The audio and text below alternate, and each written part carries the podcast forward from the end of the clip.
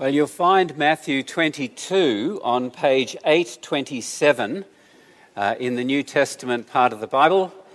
And as you do, the uh, children's spots this morning reminded me some years ago in a children's spot, uh, the person who was leading said, uh, Boys and girls, what's the little animal that comes across our gardens in the fall time with the leaves and runs with acorns up and down the trees and hides the acorns? Dead silence.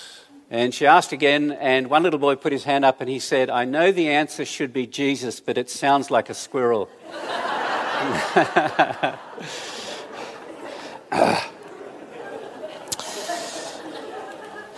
Matthew 22. Uh, this is a simple, searching, and quite shocking parable.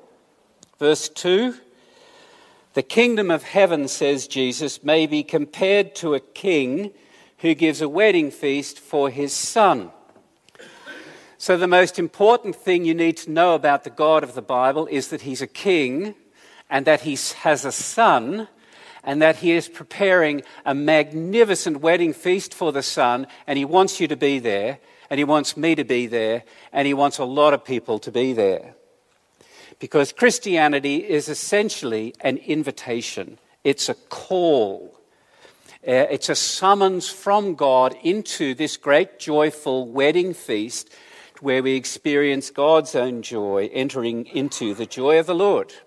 And that comes as a, as a, surprise for many because we're so used to thinking about God's under the topic of thou shalt not.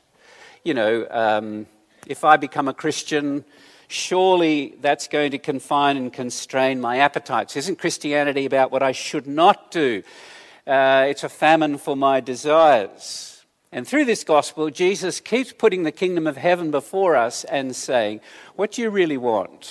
I mean, what is really important to you? Because anything and everything that's most important to you cannot fulfill and cannot satisfy anything close to the love of God and to the feast that He's preparing.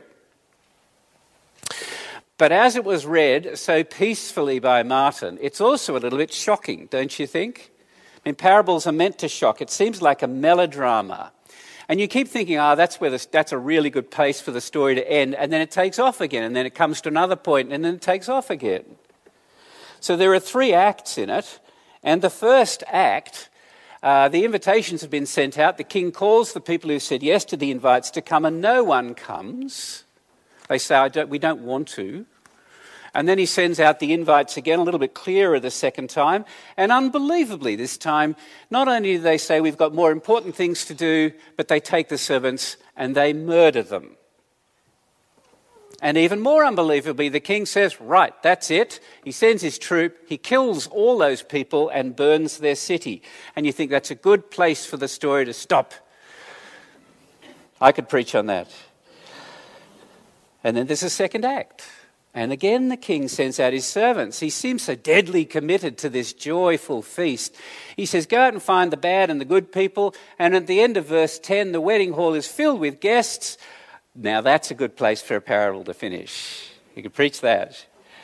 But there's a third act. King comes in in verse 11. He looks at the guests. He finds one person there without a wedding garment.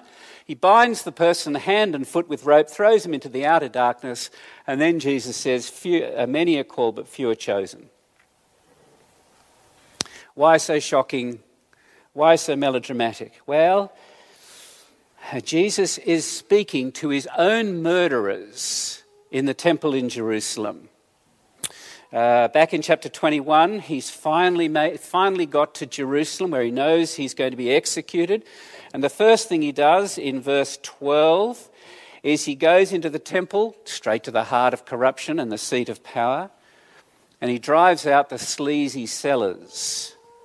And interesting, in the very next verse, verse 14, he turns around and he heals all the blind and the lame in the temple. It's almost as though there's this beautiful picture of salvation, uh, a picture of cleansing as well as healing, dealing with sin and giving life.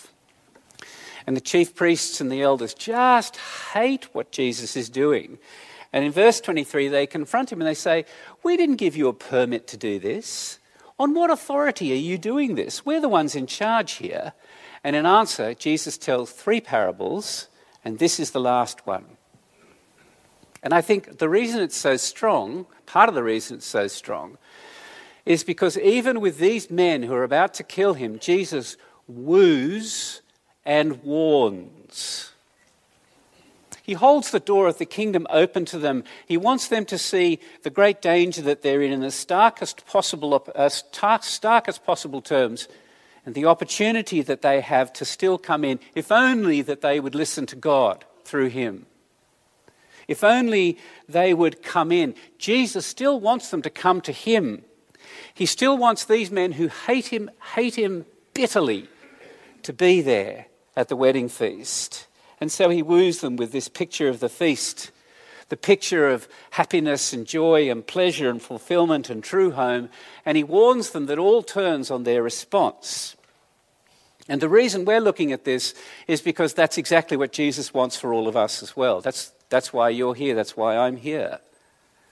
God wants to invite us again and to call us again and to remind us of all the good that He has in store. So we're going to go back and look at the three uh, acts together. And in each act, there is a subtle play between the king's kindness and the complicated responses of people to his call and his offer. And I've called the first act, which is verses 3 to 7, refusing the kindness of the king. So we pick up the story at verse 3 when the final call for the big wedding goes out. Now, in those days, um, the invites to a wedding was a three stage process. Uh, a person of means, and this is, the, this is the king, would send out an invitation to the very select people to come to a wedding. The people would say, Yes, we're going to come. Uh, it's going to be around this sort of time. And then the king says, then gets on with the preparations, very complicated preparations, killing animals, etc. And when things are almost ready to get on the table, then a call goes out. The call is come. So when we pick it up at verse 3, the invitations have already gone out, people have said yes, and now is the call to the lucky ones to come. The royal banquet, time has come. And if you're familiar with the Bible, you know that a royal wedding feast is one of the primary pictures in the whole Bible of the kingdom of God, of life with God. It's a feast for our bodies, it's a feast for our souls, it's a feast for our senses, where God will provide perfectly what we most deeply need. I don't think we need to be shy about this as Christians. It's sweets, it's treats that perfectly satisfy us and will also create in us and satisfy needs we never knew we had. And the whole thing is God's idea. He gave the wedding feast for his son. He provides everything. The work is complete. Nothing has been spared from the table because the gospel is food for the hungry. It's home to the lonely. It's joy to the grieving. It's love to the unloved. And this is the experience for everyone who belongs to the kingdom of God. This is what it means. You, you sense God calling, you hear God calling you, drawing you. You're attracted by this offer from God by name. Old Martin Luther said this Christ calls it a marriage feast, not a time of toil or sorrow, but a time of holiday and joy in which we make ourselves fine. We dress up. Uh, we sing, play, dance, eat, drink, and be glad. We have a good time or otherwise it wouldn't be a wedding feast. He said, Christ calls his Christianity in the gospel by the name of the highest joy on earth, namely by the name of a marriage feast. Or as old Bishop J.C. Ryle said, the Father is ready to love and receive. The Son is ready to cleanse and pardon guilt away. The Spirit is ready to sanctify and to renew. The angels are ready to rejoice over the returning sinner. Grace is ready to assist him. The Bible is ready to instruct him. Heaven is ready as his everlasting home. Only one thing is needed. But the response of the lucky ones to this invite, who've already said yes, is completely unnatural. At the end of verse 3, they do not want to come. It's just so rude they ignore the call. Remember, Jesus is talking to the seriously religious insiders. And Jesus sees the refusal to come as unnatural. They had said yes. I mean, they believed in this wedding feast of God. They were absolutely confident that their names were on the list, and they had received invitation after invitation from Jesus. They just refused to enter. Because salvation is more than feeling a call from God and getting an invitation, it's entering in, it's acting on it. But such is the kindness of God the Father in this parable that he's willing to forgive that insult. And for the sake of the joy of his Son, in verse 4, he sends out another group of servants to the same people. He gives the ingrates the benefit of the doubt. Maybe my first servants weren't quite as explicit. So he says, Look, the meat has been marinated, the cooks are in the kitchen, the wine is in the cooler. Come. And if their first response was unnatural, their last response is completely bizarre and inexcusable. As some of them say, Look, I've got better things to do with my time, frankly. I've got a vineyard going in the south of France. I've got a business I'm building. These are things I've prayed about. I can't come. And the others are so irritated by the reminder of the king's claim on them, they resort to violence and they murder the servants. Could you think of a better way of communicating your complete disregard and dishonour to the king? What's interesting is that these two responses, indifference and violence, they look different on the surface, but they have the same root. And the root is pride. Though their highest value is themselves and their own things. This is the sin of the religious insider. We become accustomed to hearing the invite and we treat it lightly we gradually have other things that we, we find we enjoy and they give us more joy and become more important to us than the king's son. And in verse 7, their reaction is not just selfish and foolish, it's suicidal. King's had enough. So he sends his troops to the city where the murderers live and he kills them and he burns the city. And again, we expect the story to end there. It's a savage warning for anyone who trifles with the grace and kindness of God but it does not. So we move from refusing the kindness of the king, Act 2, verses 8 to 10, receiving the kindness of the king. Now you might think that the king, after all this nastiness, might call the wedding off, but he's so committed to the joy of the son. And he is so committed to the joy of the Son even today that when people refuse and reject his kindness, you know what happens, don't you? that the mercy and kindness of God just flows around those people and goes to others. And that's what's happening here.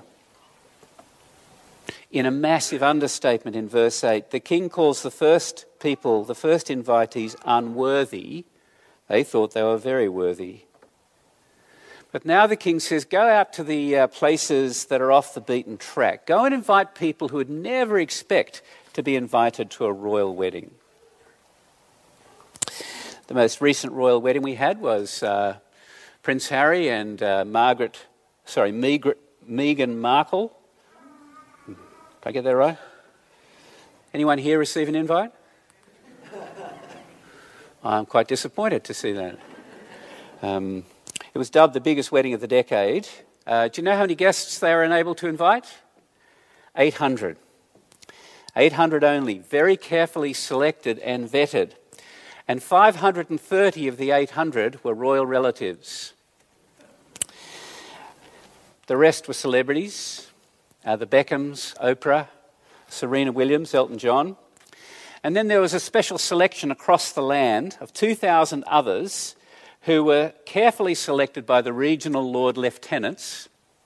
That's a thing. Uh, and they were invited and they were, had the privilege of standing outside and watching the royal procession go in and out.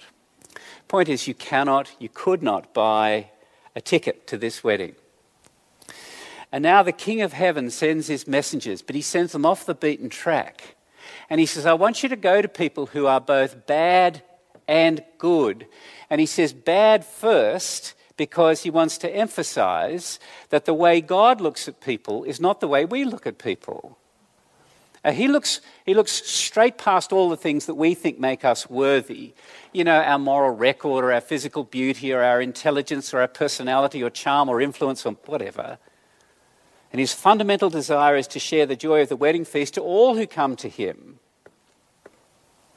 Now, this has all sorts of implications for us. Uh, let me mention just two. Uh, number one is it means that as a church, the church is always full of people who are both bad and good. It's always mixed, it's always messy.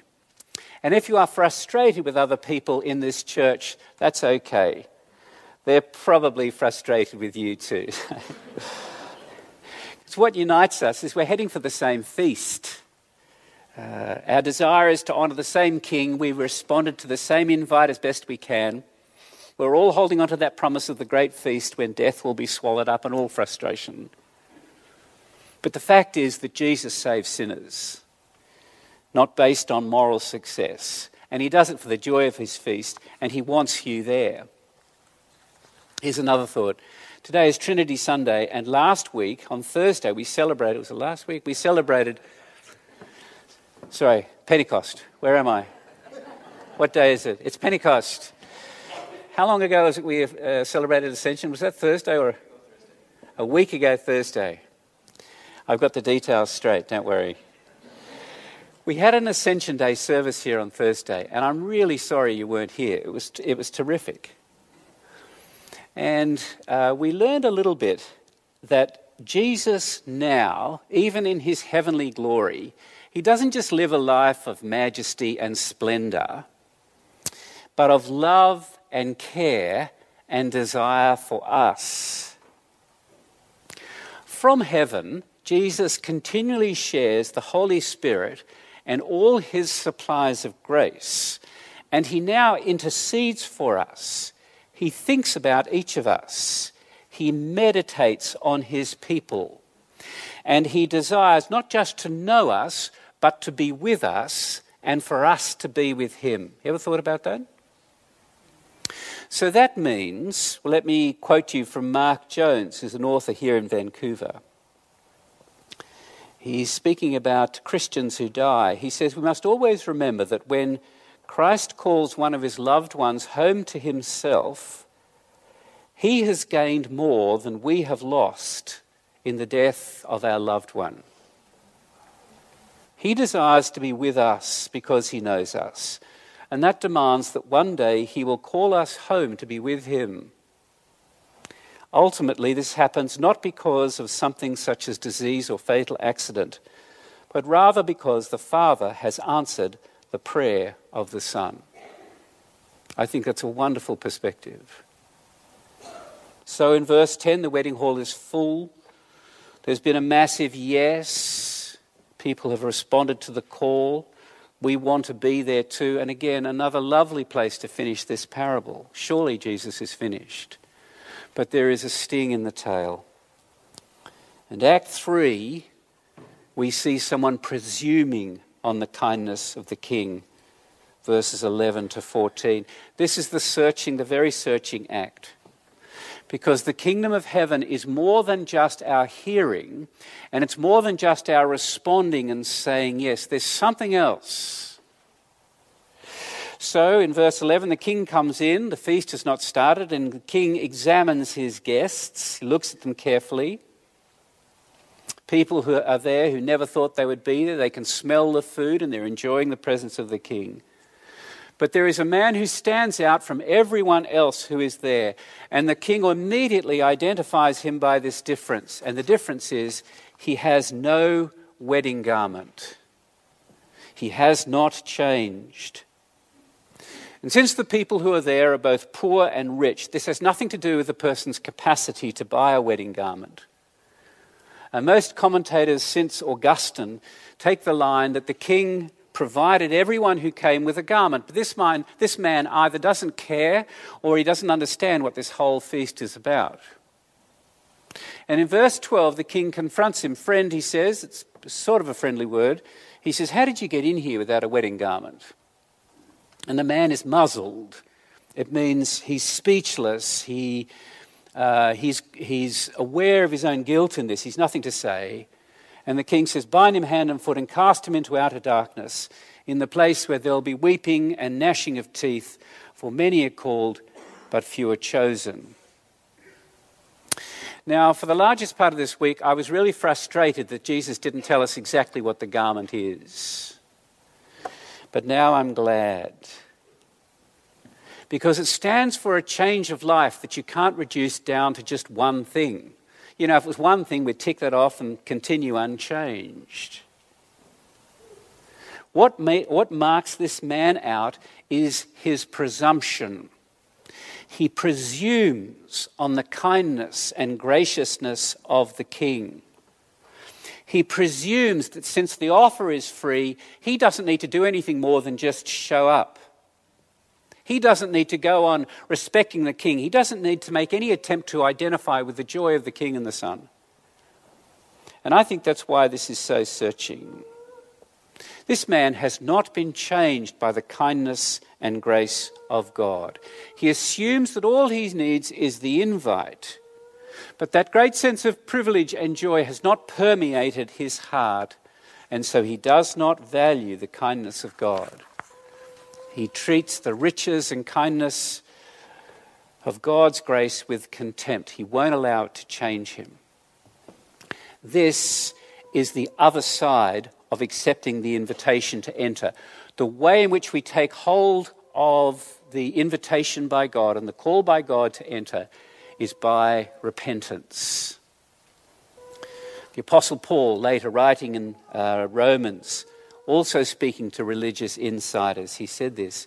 He said, Do you presume on the riches of his kindness and forbearance and patience, not knowing that God's kindness is meant to lead you to repentance? See, I think we're quite familiar, and we use this picture of faith as empty hands, of receiving the invite of God with empty hands. That's what faith is, and it's a pretty good picture. But the thing about empty hands is you have to empty your hands first of other things so that you'll be able to receive your gift. If your hand is full of something, I'm not going to be able to hold on to anything else. So you see, repentance, it's not beating myself up and making myself miserable. It's not being sorry for the bad results of what I have done. It's not keeping God happy so that He'll give me good stuff. Repentance is acknowledging God as God that I haven't treated him in that way. It's hearing his call and understanding the feast of the Son, and it's emptying my hands so that I can then take hold of the invitation. And I think that is how repentance changes us. The order is important. It comes from hearing and believing and accepting that God has accepted me absolutely, completely into his meal. And it starts to sink in, and this becomes more important, and I'm okay to let go of this electronic organ and anything in my hands. Because you can't repent. It's not possible to repent until you really trust in God's kindness, until you really understand His acceptance. Only if you believe that He's called you to the feast and provided the way to enter and provided the place, that He's done it all completely, that He completely accepts you. Then I can look at what I'm grasping, grasping in my hands so tightly, and I can let go of anything for the joy of accepting the feast. I can let go of my entitlement and my presumption, my arrogance, and my superiority, and my busyness, and my all those things. And I think as Christians, this is how change happens on a daily basis. So you can't change your behavior. Let's say your behavior that you're trying to change is being too sensitive to criticism. And you try and, you know, try not to be too sensitive to criticism day by day by day. You go into the mirror, you say, I will not be sensitive to criticism, and then your mirror's dirty and someone criticizes it. It just is not going to work.